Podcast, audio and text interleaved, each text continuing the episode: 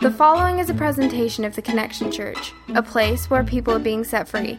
If you'd like to know more information about our community, you can join us online at ConnectionChurchNC.com. Amen. I just want to start off maybe a little different than we've started off ever before in this church, and here's what I'm going to do is I'm going to ask you to bow your heads again. We're praying a lot this morning, but there's a need for that because there's a need for your attention. There is a need for your heart. There is a need for what you even brought into this place this morning, and we're going to deal with it right now. I'm not sure what may be taking place in some of your lives. I don't know maybe what the ride over here was like. I don't know really what your weekend was like. I have no idea what some of you are facing tomorrow, but we're going to pray. There is an enemy. And we're going to talk about him a little bit later this morning because this Jesus Is series is needing to let you know that Jesus is greater than anything that is taking place in your life right now. And I don't think many of us believe that are sitting right here. I think that we think that the enemy and these issues and these burdens and this bondage and these things that we're addicted to and the things that are destroying our lives and the things that even have us oppressed and some of us depressed in this place today are greater than our God, Jesus. And I just want to let you know that we're going to squash that right now. So Jesus, we just come to you in your powerful name, loving what you have done in this place. Thank you for allowing us to freely worship you.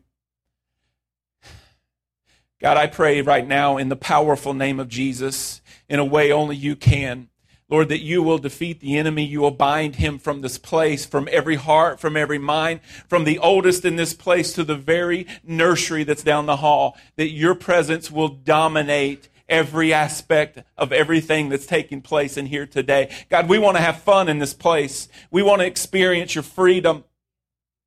And that's what we're getting ready to do, and we thank you for allowing us to do that, Jesus. God, I pray right now that your Holy Spirit that is so full in this place, your presence will start to minister. Andy said that the word that the pastor has, God, I think more importantly, it's the word that your Holy Spirit is speaking to your people right now. God, we need to hear from you. And so, God, whatever the message is that we need to hear, God, will you speak it?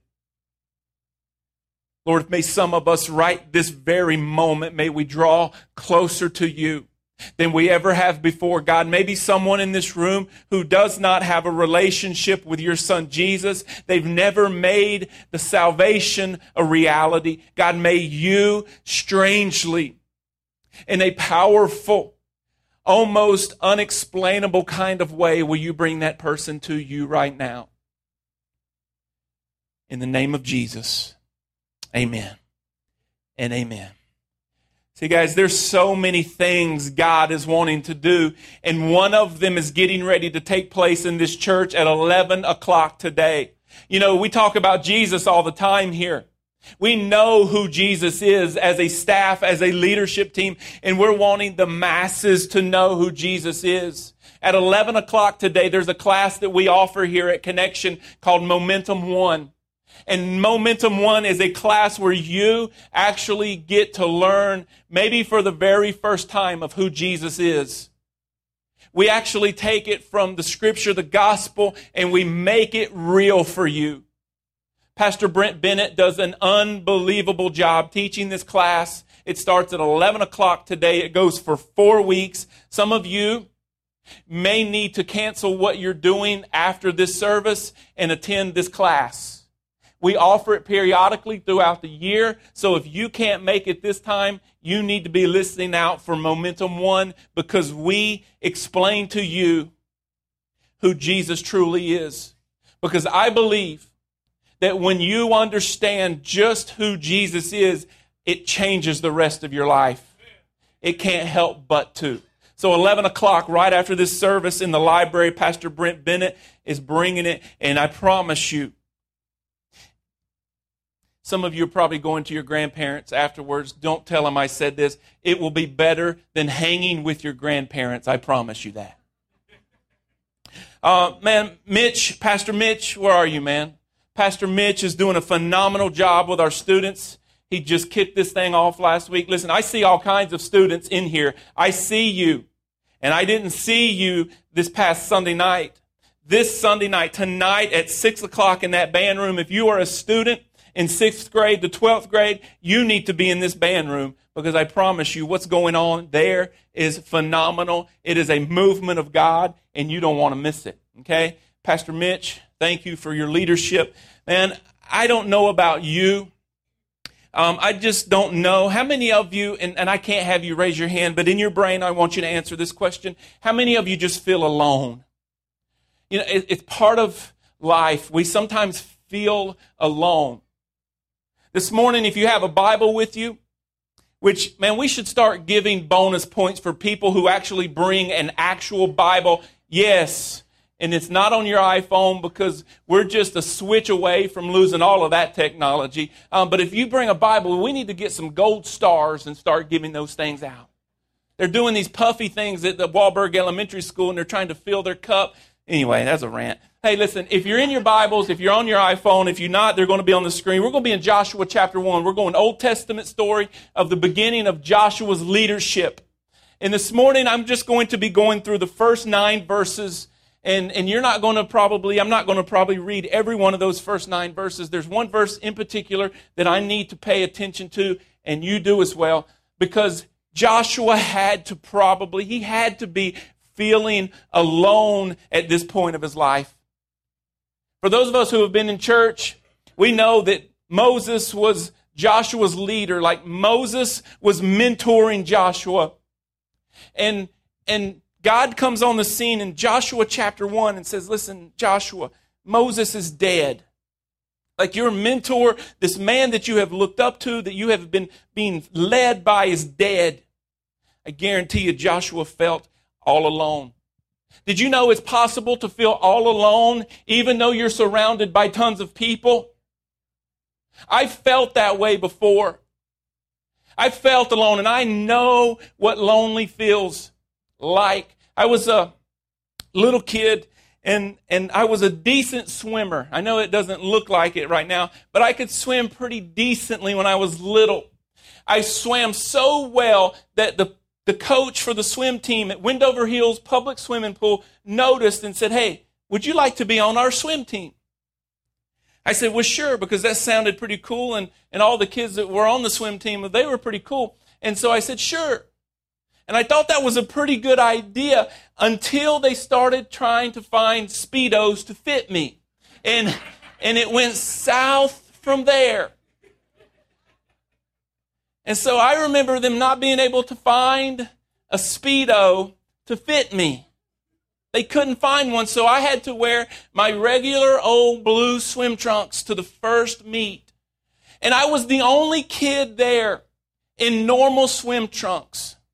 But I remember swimming and doing all my thing, but I remember feeling so alone, even though there were all kinds of kids swimming and all kinds of parents and all kinds of coaches. I felt so alone. And I remember that it must have been such a bad event for me that, like, there's no pictures. There's no recollection of this ever taking place. And as I've started to think about this, I may need to talk to someone about this, because it has affected me more now that I've started to think about it. Like, my parents never let me quit anything. Like, if you start it, you're finishing it. But that was my first and only swim meet, because I quit and they let me. But Joshua had to feel the same way, because there were millions of Israelites, they say. And Joshua is now called on to lead them. Joshua had to feel all alone, because as you read in Joshua chapter 1, I don't need to read this for you this morning, because I trust in your intelligence. And you can read through this, but over and over and over, 3 times, in 9 short verses, God says, hey, listen, Joshua, and it's going to be okay. Be strong and be courageous. Joshua, I know you feel all alone right now, but I don't want you to fear. Told him that like 3 different times. And I believe God came to Joshua. And I believe that he said, Joshua, you know that I was with Moses. Joshua, do you remember? I know, Joshua, you were probably just a young little boy, but do you remember that time when you and your family crossed through on dry land when Moses parted the Red Sea? Joshua, do you remember that? I believe God came and he said, hey, Joshua, do you remember that story that Moses used to tell all the time, that I showed up to Moses in a form of a burning bush? Do you remember that? I bet you God said to Joshua, he said, Joshua, do you remember that time when Moses came down off the mountain and he was carrying those 10 commandments, those 2 stone tablets? And do you remember when Moses' face was shining so bright no one could even look at him? Do you remember me being with him? I bet you God came and said, Joshua, do you remember that time Moses had the ark thing and all of the animals were saved? I was just making sure you guys were paying attention on that one. I think I lost you, so I had to slide one in there. But what I'm getting at here is God said, listen, Joshua. Joshua. And he says it here in the 5th verse. And I believe that there's somebody here today that needs to hear this. And he says here, he says, no one. I want you to put in your blank there, whatever it may be, not only someone, but it may be something, is not going to be able to stand up against you all the days of your life. And here he goes, listen, as I was with Moses, so I will be with you. I'll never leave you, nor forsake you. I believe that some of us in this room need to understand that Jesus is here. Like Jesus, God, Holy Spirit, His presence, the God that was with Moses, the God that was with Joshua is the same God that is with Scott and is with you here today. But I believe that there are some of us and we just truly don't grasp that. Listen, I can tell you the good news is that God is not only in this church, but God is everywhere. If we're just willing to step out of ourselves, which is a struggle, we will understand that God is always speaking to us. He is always around us. But I know that many of you who grew up in church, this isn't the first time you've ever heard a preacher stand here and say that to you. I know that for most of your adult life, you've heard something like that. You see, it was just this past week when my wife was talking to Lincoln, my son, who you saw on the screen with the bow tie, trying to figure out how he got 2 cameos, and I never got interviewed once. But she was telling Lincoln, she was saying, telling Lincoln where Uncle B is. Uncle B is Pastor Bradley. And she was telling Lincoln where Uncle B was. And if those of you don't know, Pastor Bradley is in Israel today, like right now. And she was explaining to him that Bradley is where Jesus actually lived and walked and lived and ate and died and where he rose. That's where Bradley is. And Lincoln simply looked at her with such innocence and honesty, as much as a 7-year-old can muster. And he said to my wife, that stuff is real.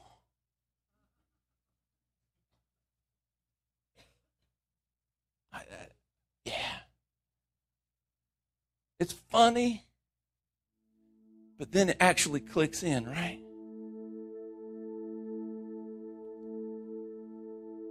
Because I believe that there's a lot of people, man, not only in this room, But I believe that there are people filling churches all across this nation today who have heard for most of their adult life that Jesus is here, that God's presence is here. But it has never become a reality to us. And you see, we as the church have never allowed His realness to transform our lives. And so this morning, I want you, when you leave out of this place, I want you to know two things. And as today starts off your week, I want you to be driven by the fact that Jesus is with you. He is here. And then the second one is something that only God's presence, His Holy Spirit, is going to be able to do in your life, because no worship set, no message from a preacher, there's no small group, there's nothing that can make this a reality in your life other than God's presence impressing upon you that Jesus is real. Jesus is real. You see, He's not a theory. He's not just some notion. Jesus is not a feeling. Jesus is not a bunch of doctrine. Jesus is not a denomination. My friends, please hear me, because this will change the rest of your life. Jesus Christ is real. And when He died on that cross for your sins that are very real, Jesus is real. There's a scripture that somebody wrote in Hebrews chapter 10. You want to hear real? Because some of us came into this place today going to miss His realness because you're overwhelmed by sin. Like what you did yesterday, what you've done last week, what you've done last month, what you're thinking about even doing tonight is more real than the Savior that we're here worshiping today. Some of us came into this place and our burdens, our financial situation, our marriage, our hectic life, our job that we're going to tomorrow, it is more real than the Savior that we're here worshiping.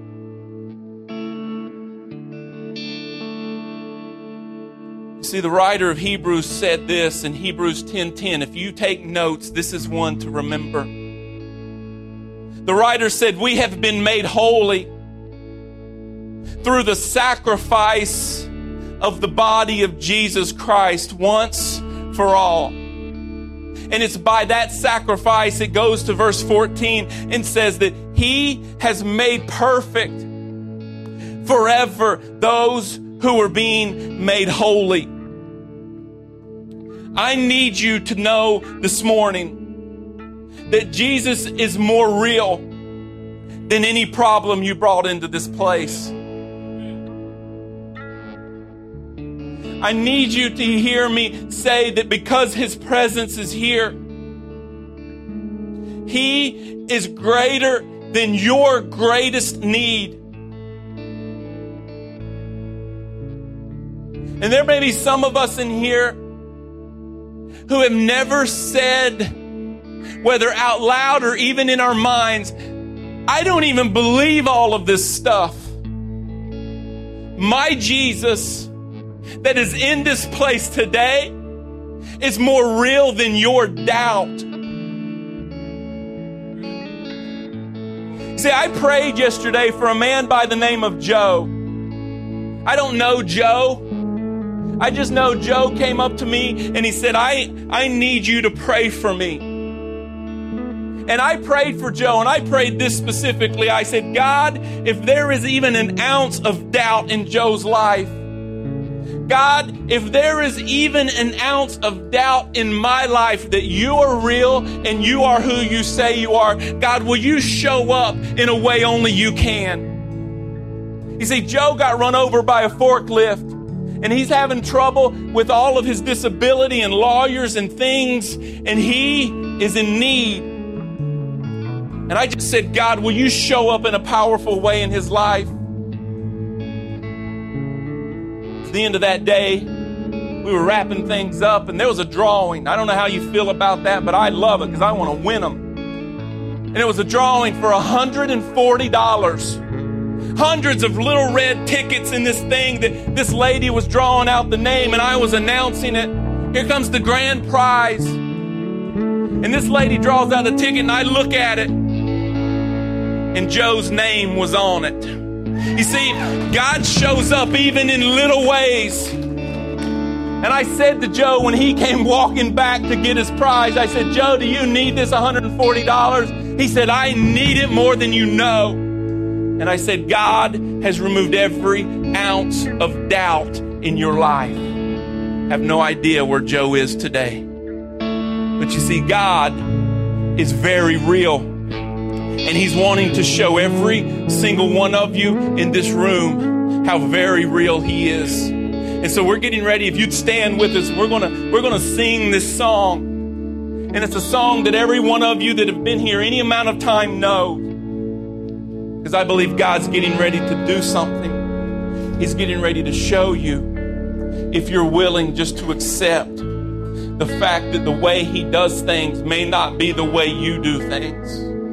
God's presence is here, and he is wanting to set you free from everything that may be holding you back. Jesus, this time is yours. Holy Spirit, will you move in this place?